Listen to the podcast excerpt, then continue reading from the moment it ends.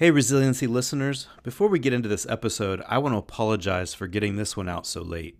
Last month, I got COVID, and though the primary symptoms cleared up in a couple of days, I continue to feel the long term effects of not getting enough air when I breathe, fatigue, and brain fog. So, when I should have been finishing up the editing of this episode, sometimes I just took a nap. I apologize for the delay, but I think you'll find our guest, Michael Sullivan, to be well worth the wait. Michael joined Steve and I to talk about his work in the field of neurotheology. Our conversation was a fascinating combination of brain science and spiritual formation, which those of you who know me know those are two of my favorite topics, and I got to talk about them at the same time. Michael mentioned several books by the director and founder of his organization, Life Model Works, which also has a number of additional resources on their website. So before I get ahead of myself, let's play our intro and get this episode started.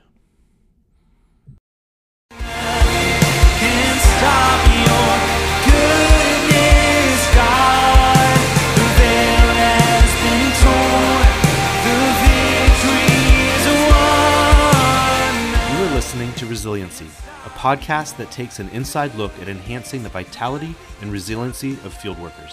Twice a month, co hosts Steve Finley and Silas West bring you their conversations with long term field workers or experts in the field of member care with the goal of encouraging you in your life and work of cross cultural ministry.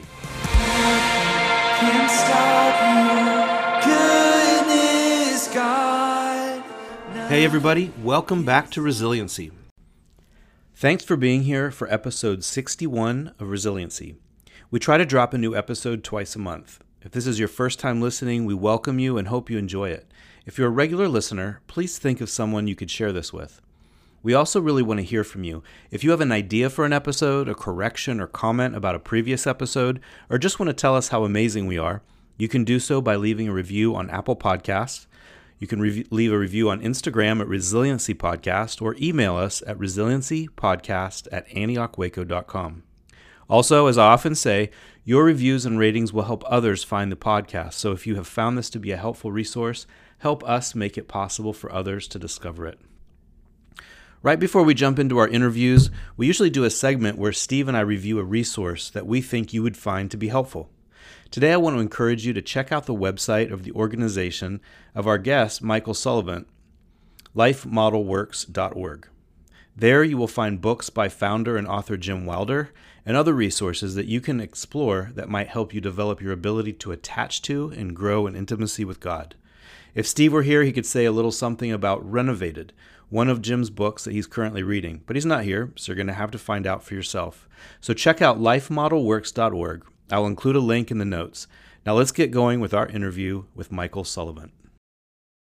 So, Michael Sullivan, Director of Relational Networks for Life Model Works, we're so thankful. Silas and I are grateful to have you on Resiliency today and just have gotten the joy of meeting you recently and uh, love the time that we had on the phone last month. And you and I and Susan and Terry just having lunch together here in Waco at the end of our organization's U.S. conference. And uh, yeah, we're just very grateful to that you're a part of, of who we are through relationship now, and I want this friendship to grow. And I want our listeners on resiliency today, Silas and I would love for them to get to know you as we've begun to. So, can you tell us a little bit about yourself and as well as the ministry? I was um, raised in a um, in a uh, nominal Christian family. Um, and I was the third of four kids. I was the baby for eight years. Dad and mom loved each other, stuck together.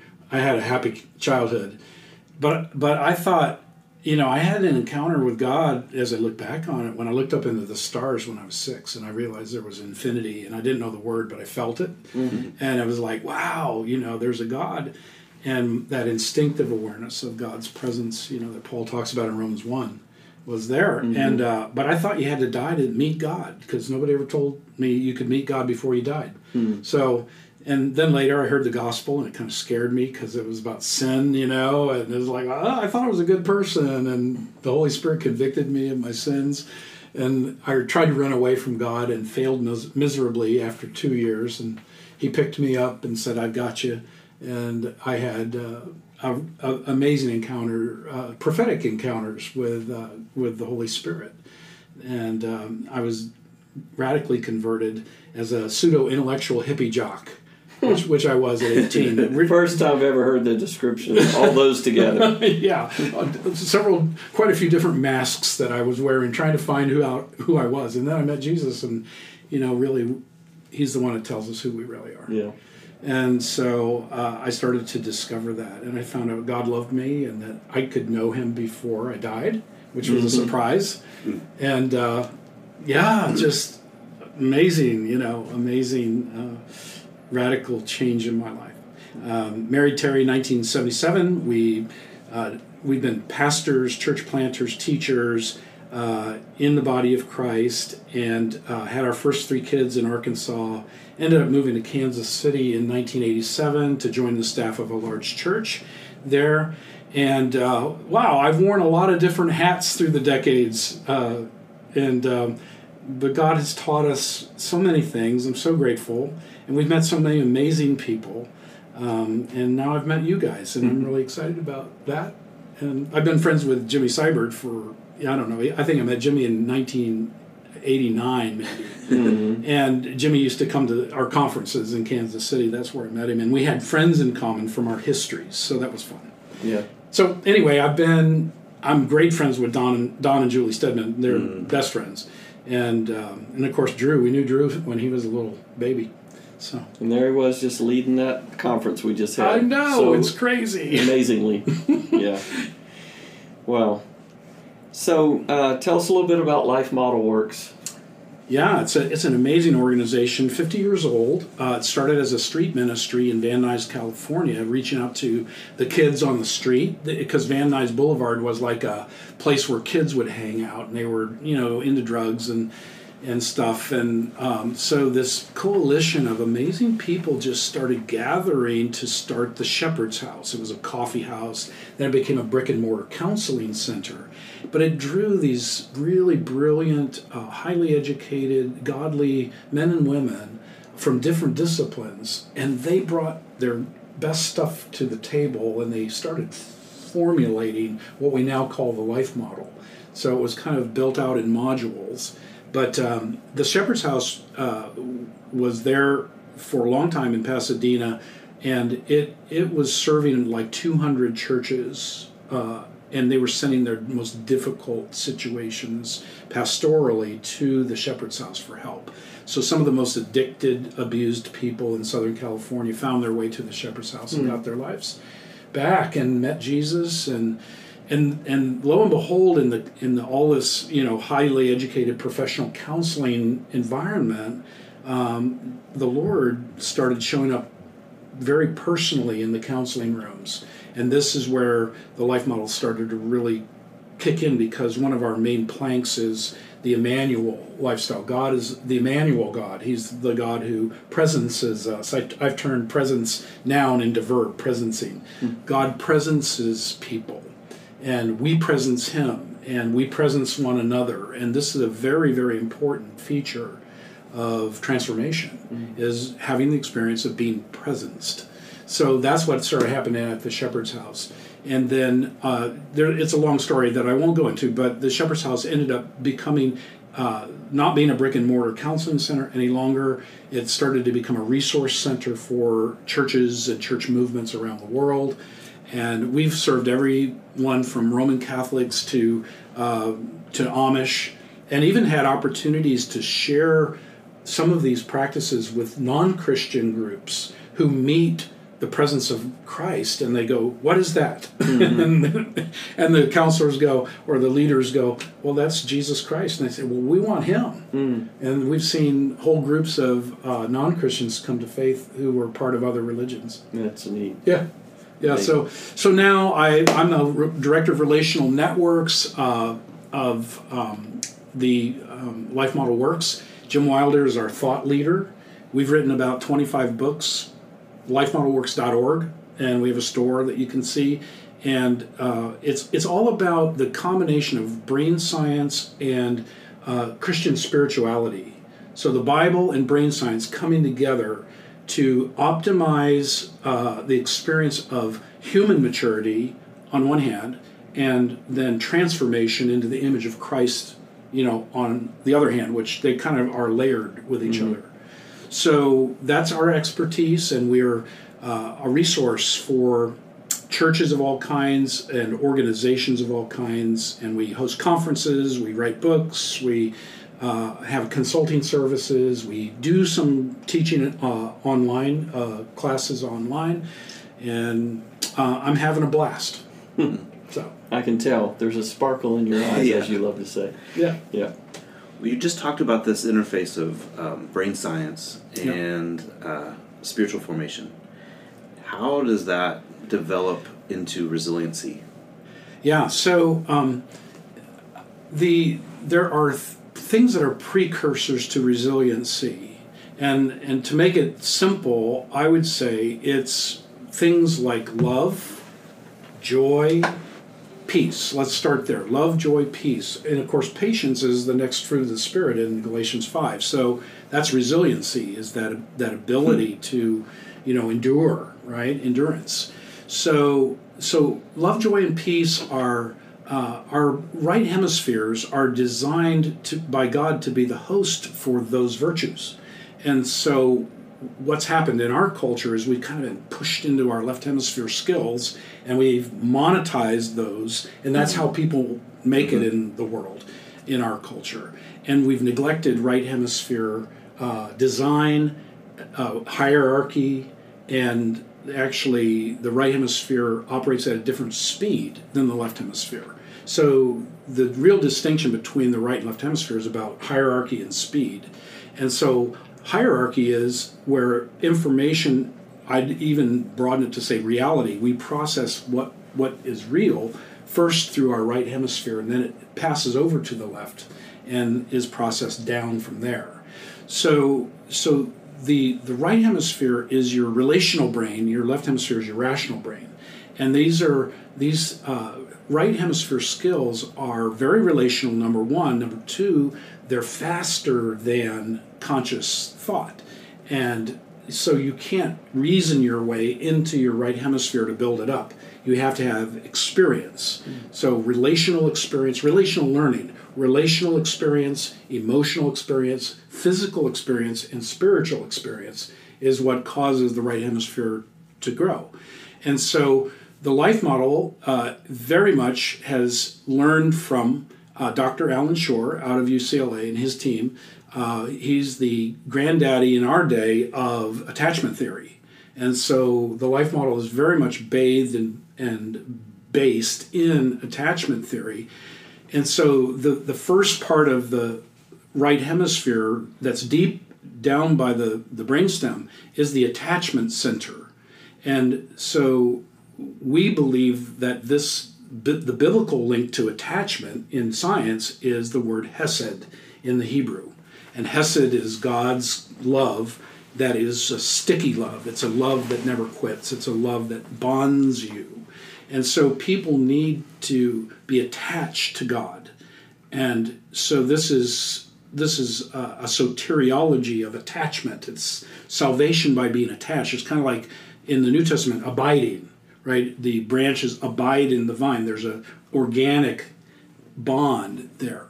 And so this is this attachment center is really critical that it gets uh, that it gets bathed in God's love, and it gets bathed in the love that God brings to us through human beings as well. God doesn't just love us on his own, he wants us to be loved by others as well. And so it's a both and, not an either or. And in, and you read through First John, and it's almost like it doesn't matter what's first, chicken or the egg. You know, if you get loved by God's people first, then you'll end up being loved by God. If you get loved by God first, you'll end up loving God's people. Mm-hmm. So attachment is at the root of the life model, and then it kind of goes. We've discovered this is this is what we posit is that we've discovered the master control center for the entire brain, and it's embedded in the right hemisphere. So it's in stations that has hierarchy to it. And so attachment is the first part of the brain that becomes aware of something that's personal to you, some reality that becomes personal to you. Then it goes to the amygdalas that assess it, the assessment center. So the so it's the attachment center to the assessment center to then the attunement center is where we begin to experience a, a, a mutual mind with other persons, and that includes God. And so God will think with us, and we can think with Him. This is having the mind of Christ in New Testament terms. In in terms of our mutual mind states, it's koinonia, hmm. right, where Christ is traveling the road between our hearts, and we we we get each other. You know, Steve. I say I, I look at Steve, and I spent some time with you, and we experienced God's love together. And I go, Steve, I get you. And you say, Michael, I get you. I see you. Yeah, I see you too. This is this is uh, the third station of the master control center. Is the um, is the cingulate cortex, and and this is uh, also also where our relational circuits are. And so we we teach people how to turn their circuits on, their relational circuits, so that they get into a relational space in their selves, within themselves. They become relational, relationally attuned. They become relationally aware. And then from there it goes to the prefrontal cortex, which is the, a brilliant part of our brain. It continues to grow after we're little. It's growing today. It's growing right now as we're talking and listening to each other. New neural networks and connections are being created in our prefrontal cortex. And our prefrontal cortex is where our identity center is. And this is what the life model is after is an identity shift down deep in the preconscious part of our being where we discover who we truly are in Christ, who Christ is in us, and we're we're different and then it's not so hard to be like Jesus. It's something that is like second nature to us. And I like that uh, wordplay, second nature. This is the new birth. It's we, we have a new nature and we can be like Jesus and that's why he came to help us become like him. Yeah. So, so brain skills are associated with all of this, and we've got like 19 brain skills that we teach, and uh, and they match with the classical disciplines and spiritual formation. The classical disciplines are more in the slow track, but these brain skills are in the, in the fast track. And when they come together, you've got humility drills. I, that's what I like to call the disciplines. Humility drills that keep you in the right space and keep God in His space in the right way. And then the brain skills come along and they just enhance the experience of transformation and accelerate it and deepen it and make it sustainable. Hmm. What would be an example of, of one of these skills? Yeah. Okay, so uh, let's see. Uh, where should I start? A good one is uh, the skill of quieting. So the uh, this is a brain skill where people learn to quiet themselves, and they it, they welcome the presence of God to help them settle down because we don't learn best when we're amped up. We learn best when we're at peace, when we are quiet. And so there are physical things that you can do to quiet yourself. You can do some breathing techniques. You can do tapping of the vagus nerve. It's kind of becoming well known now. Um, and, and some of the EMDR things that, that they do, I don't know much about that yet. But, um, but another really great way to quiet ourselves is to become grateful and the culture around us is picking up on this and the universities are picking up on this. And i just heard that there was a big article in the new york times about quieting uh, or gratitude i'm sorry about gratitude and how important it is. Anyway it rewires the brain. So we teach people a simple interactive gratitude experience and they get peaceful they get quiet they get into a learning mode they get into a listening mode. So that would be one example Yeah. So at lunch today, you mentioned calming. Is it different? Like you're talking about quieting right now, or is it? Uh, yeah, I would say so sometimes we say quieting, sometimes calming. Okay, Yeah, okay. same thing. Well, I think our listeners are, are really tuning in with. I want to know some more of these things because I want to learn these skills. Uh, you know, in order to to develop, you know, develop my spirit, my brain better. So, Sure. what what would be another example? Just So let's see. Uh, I'll pick one. Um, one of one of the skills would be uh, acting like ourselves, being authentic. When we experience big emotions, our right hemisphere is wired to experience big emotions, and these are challenging emotions. So they are sadness, anger, disgust, shame, fear, and despair. And our right hemisphere is hardwired by God to experience these things in a fallen world. And there are redemptive reasons for why we experience these emotions. But when they when they do hit us and then we can't control whether they we experience them or not, everybody does. They hit us. Then the challenge become, becomes what do we do to steward that experience when it comes? And so um, so one of the skills is learning to be authentic when fear hits you or when shame hits you. Instead of putting on a mask and acting out in some way going outside of who you really are in Christ and who Christ is in you you learn to remain yourself. And you you improve your relationships when you are processing a big emotion rather than letting those big emotions destroy relationships. Mm. So you act like yourself, and your commitment is I'm going to improve my relationship. God's letting this happen to me right now. I'm going to improve my relationships, and I'm going to stay authentic. And uh, that's another skill that, that we can learn. And a lot of the learning comes from practicing by listening to stories. We listen to each other's stories about how, Steve, how do you handle it when you get angry? Mm. You know, how's God taught you to handle anger? And so here I am, a person who has a real problem with anger, let's say. And but Steve's my friend, and we've attached to each other a little bit. And I'm asking for your story, and you tell me your story. Well, the cool thing about the brain is it adopts other people's stories as its own. Mm-hmm. And so now I've heard your story. It goes into a library in my left hemisphere, actually. And it's like, oh, Steve told me that great story of how he handled anger. And the next time I'm tempted to be angry and, and not be myself, uh, my right hemisphere is actually cramping at that moment. It's not working right. And, but my left hemisphere can help bail out my right hemisphere because I remember your story. Mm. And I go, oh, that's how Steve does it. I want to be like Steve. Mm. And this whole thing of be like is very, very powerful for the brain.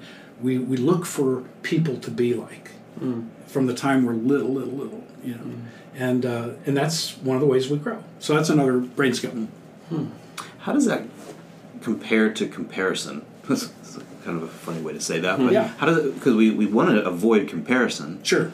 and how that kind of drives this false self. Yeah. But then, uh, yet at the same time, I can grow in my resilience by learning how to be like someone else. So, Yeah.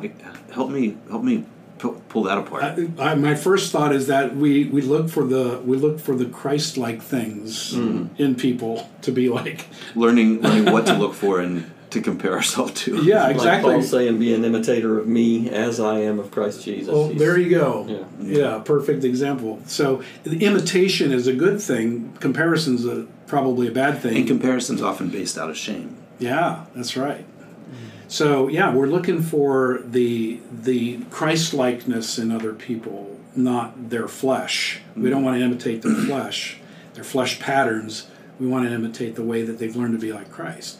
But but that's a very powerful and wonderful thing that we shouldn't. Uh, we shouldn't uh, ignore in the name of I want to be who I really am, so I don't want to be like Steve. But actually, I do want to be like Steve in some ways, and so I've noticed these things about him, and oh wow, I can do this. Yeah. Um, so with the the brain science work that you're doing, Yeah. you've got some word pictures that help people put this together and, and get a, a grip of get their head around it. Can you share those with us? Yeah, so yeah, when I was a little boy, I loved going to the dentist. Not because I loved the dentist, but I loved highlights for children. I did too. Oh I my still gosh, do. Isn't that amazing? I love them. I have run into so many people that love highlights for children. Well, I used to get the highlights for children and immediately open up to the hidden pictures. And so, hidden pictures are these big images that have little uh, images that are like non sequitur images, like they don't really fit in the big picture, but they're hidden in the artwork. And your job is to find the iron, or find the ironing board, or mm-hmm. find the anvil, or the hammer. You mm-hmm. know. And I used to love I doing. I can tell that. you've done a lot of them. I've seen all those things. Yeah, too. exactly right. so so I here's the analogy is that our lives God has been God is the Emmanuel God. Psalm 139 is the Emmanuel psalm. He he fashioned us in our mother's wombs. God has always been nearby. And this is what Paul told the Athenian philosophers. He said, they said, quoting, he quoted their poet, "In him we live and move and have our being." He said, "You weren't all wrong, you know, Greek philosophers. You got some of it right." And and then he says, God has a hope that human beings will grope. So I call it the hope to grope. He has a hope that they will grope for him and what? Find him because he's not far from each one of us. Mm. And, and I think that fundamentalism in Christianity has emphasized and overemphasized separation from God. And that the Bible actually says that God is nearby us. Mm. Psalm 139 is full. Just read it. Just pray it. Mm-hmm. You know, it's amazing. Like, oh God. So so a lot of people come to Christ and then they look back and they think, wait a minute, I God was helping me come to Christ. God was influencing me long ago. When I was six years old, I looked up into the stars. I had God's help, and I believed in Him. You know, even though I didn't know know Him. So here's the point: Jesus was with us before we were with Him. That's the premise. So so now with um, the hidden pictures, it's like you can go back and revisit your story. And we don't do this in our culture. We mm. don't take time mm-hmm. to slow down and reflect on our lives and what we've gone through and what we've been through, and especially the beautiful things, the lovely things, like Paul says in Philippians 4. Whatsoever. It's like he, as the apostle of Christ, he's going, Look, you guys, we're in a fallen world. You got to look for this stuff. Mm. But it's there, it's a hidden picture. Mm-hmm. Go find it. And when you find that that thumbprint of God, that fingerprint of God in your story, and you realize that God was nearby you when you didn't maybe give a flip about who He was, it melts your heart and it turns your relational circuits on. Like, oh, God loved me before I loved Him. That's good New Testament theology, right? Yeah.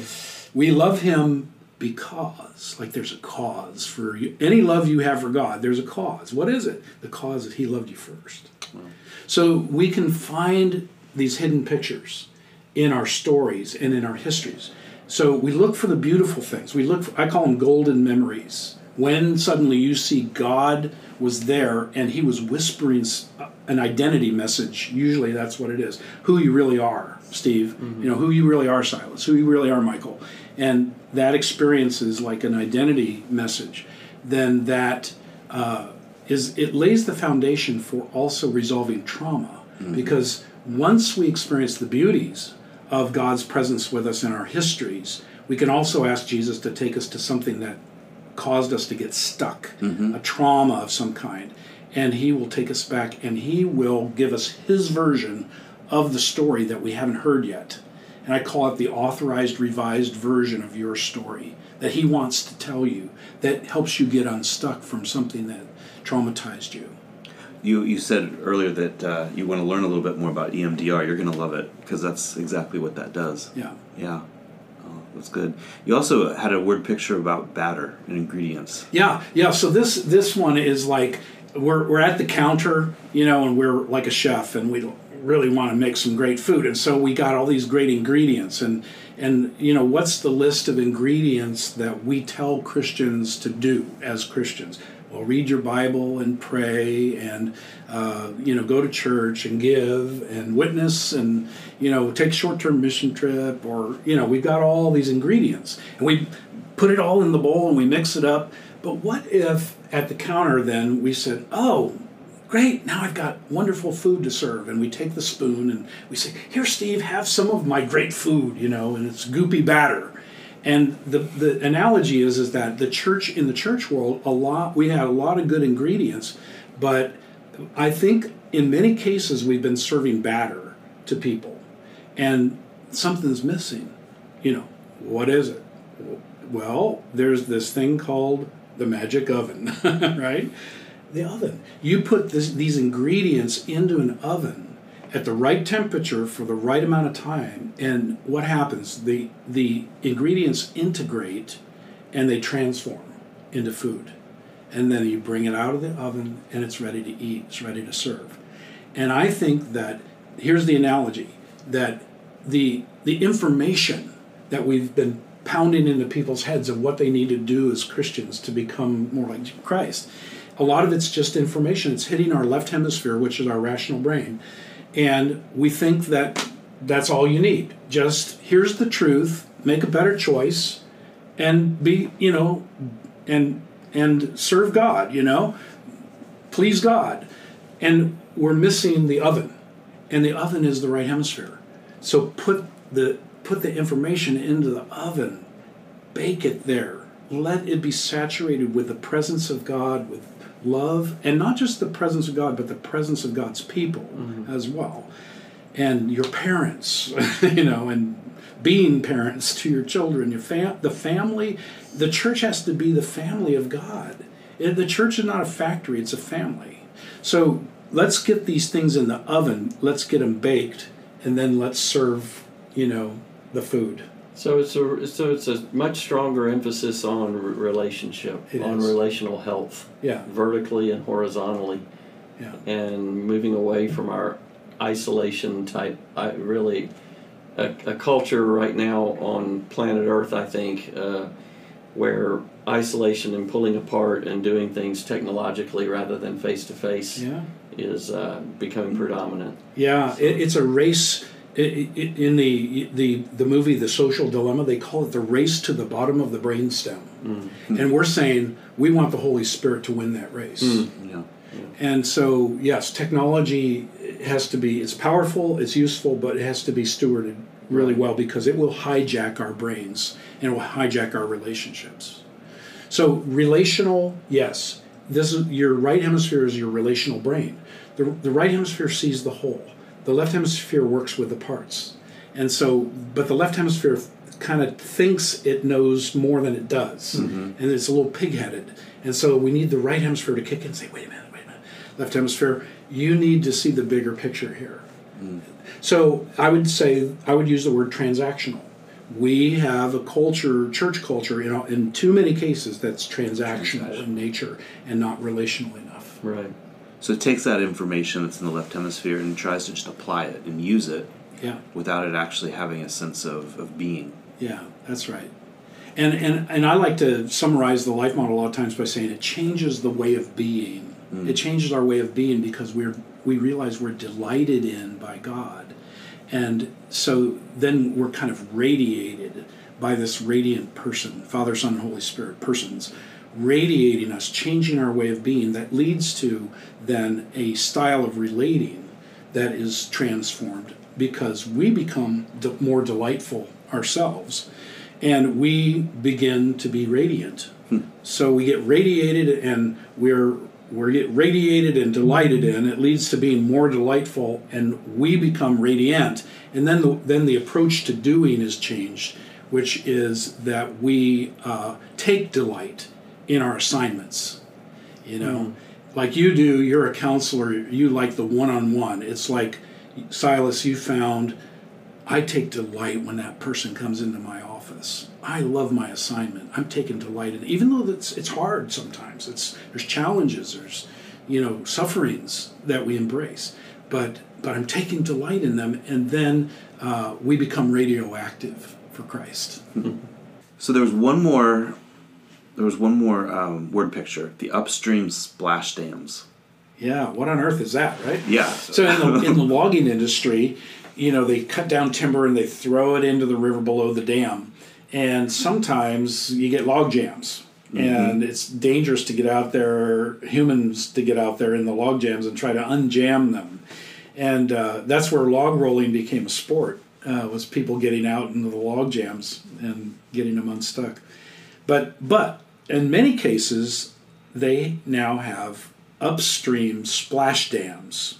And so what this is is that there are tributaries that feed the river, and in the tributaries are smaller dams, and they close them and let the water build up in the tributaries.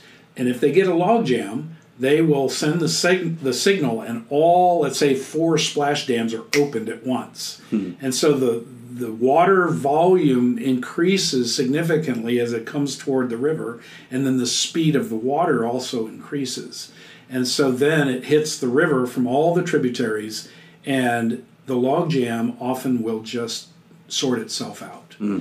And so the analogy is that we get jammed up, you know, as human beings. I'm jammed up. Maybe I've been traumatized. Maybe I'm going through a suffering. Maybe, you know, I've had a betrayal, uh, a breakdown of some kind, or uh, maybe a sickness. But we get jammed up relationally. We get jammed up mentally. We get jammed up emotionally. We get jammed up spiritually.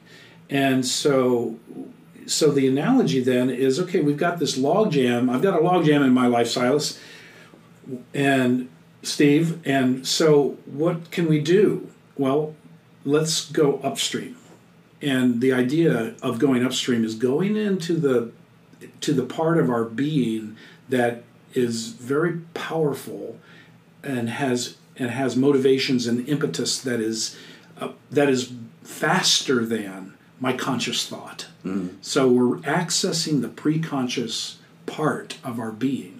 And if we knew how much we depended on our preconscious things in our brains to make us our lives work well, we'd be pretty embarrassed. It's, it's a lot of stuff. Well, what have what we can do is we can bring that to Christ as well.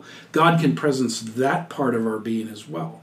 And so uh, we want to go upstream if we're going to help people really become like Christ and have sustainable discipleship that is deeper and and and it actually accelerates the process. We've got to get to that pre-conscious part of our being and get that uh, soaked with God's love. Get that soaked with God's presence and the presence of other people who represent God to us.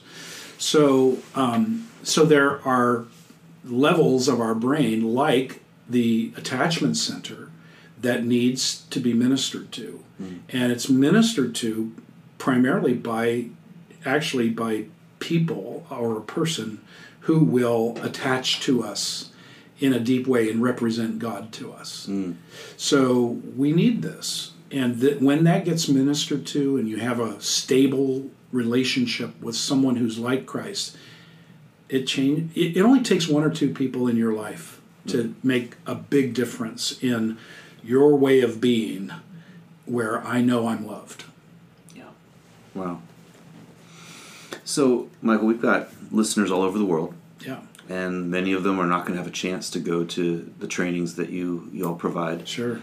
Uh, but what would be something that you would want them to take away from this interview if they weren't able to, to go through all of that? Yeah, you know, probably a bunch of a bunch of them are in cultures that do this better than American culture. No doubt. That's the number one. I mean, we can learn. we Learn need to learn from some that cultures is a good word. Yes. that that do this much better than we tend to do. Because man, we're always looking at our watch. We're like going on to the next appointment. It's like we got to get things done. We got to make some money, you know. And this is dehumanizing hmm. to people. So these are these are things that rehumanize us. These are simple things. They're not high tech things. They're low tech things. So I think of three things, uh, and I'll leave this with everybody. And yeah, so they're so they're probably already doing some of this stuff. But three things I think of. One is that when you come into someone else's presence, or they come into your presence, that you slow down long enough to look them in the eye for just a few seconds, and let them know that you're glad to be with them. Hmm. This this touches the attachment center because the attachment center, if it had words, it would say this Is there someone, and this happens from the time we're little infants, is there someone bigger than me, more resourceful than me, who will care for me, but not only care for me, but who will delight in me hmm. Despite my weaknesses? No, not despite my weaknesses, even because I'm weak. Because of- mm, And that's what our attachment center needs. So we can provide that for people, uh, certain people. You know, we have to be wise about how we attach to people, but that's something everybody needs. Um, so, so greeting. It's it's uh, taking our greetings seriously because the New Testament talks about this. It talks about greeting one another, and we need to do it really intentionally and do it well and slow down long enough to not not just hurry up and get our business done, but just pause and look each other in the eyes, handshaker, whatever's appropriate. You know, hmm. in some cultures it's a kiss. You know, like it was in the Bible, holy kiss. and you express through your eyes and your body language and your facial expressions how glad you are to know them or glad you are to be with them. Hmm. That's another one that thinking of, of Kenya growing up there, how many times I heard the, the complaint, you didn't greet me. Yeah. You know, I said hi. You know, walking by or whatever, like, hey, how you doing? But the the complaint was later, what's wrong? Like, you didn't greet me. Yeah. Amazing. Well, we're all hurt by this and we don't even register it. Mm. Right, they did. The the Kenyans registered it. Yeah. So that's a good rebuke for us. yeah. So so the next thing is this gratitude, which we talked about earlier, is teaching people a life of gratitude. This is apostolic teaching to be thankful for all in all situations of life, to be grateful and thankful. There's always something to be grateful for. And even if it's a trial, God wants to engage with us in the middle of the trial and teach us something. So everything's an opportunity to learn and become more like Christ. So gratitude uh, is the next G, and then the the third thing is what I men- mentioned earlier was golden memories. And so, greetings, gratitude, golden memories. Golden memories is about slowing down again in your life long enough to think about and pray through what did I just experience? Where was God in that experience?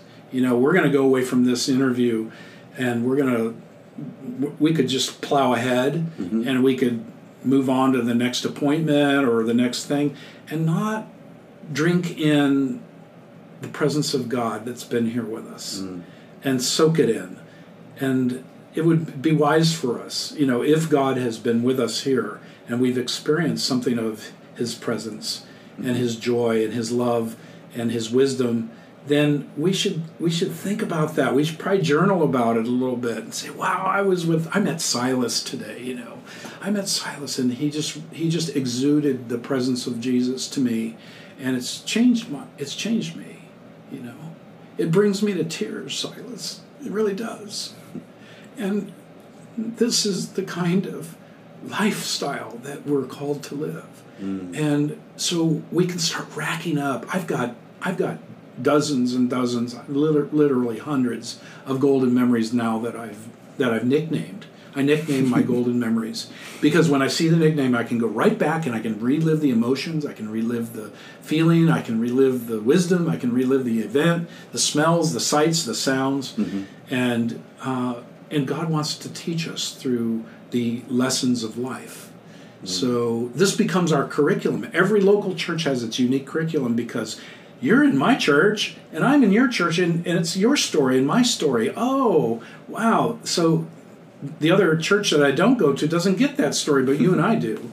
And every church has its own unique curriculum because it's made up of the stories of the people that are in it. Wow, that that uh, one thing that you said about kind of processing the memory of the day, um, or thinking it through and, and and internalizing it, makes me think of the Ignatian prayer of examen. Sp- stopping, pausing, welcoming the presence of the Lord, asking Him to just review the day with you and Yeah.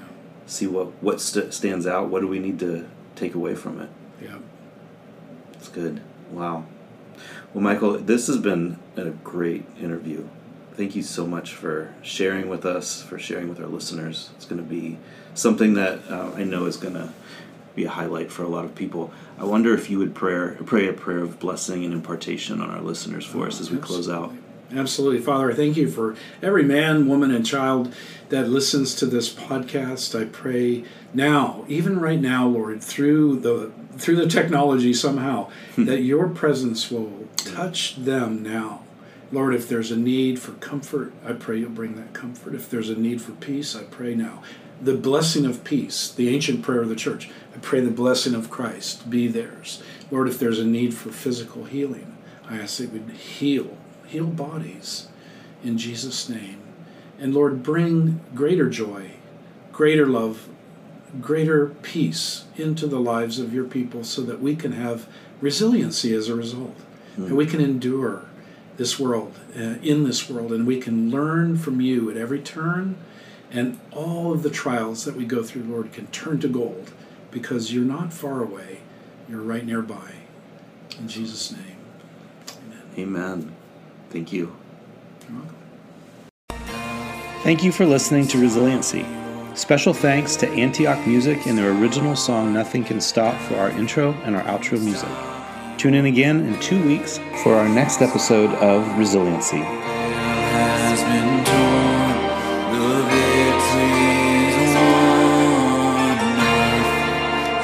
Stop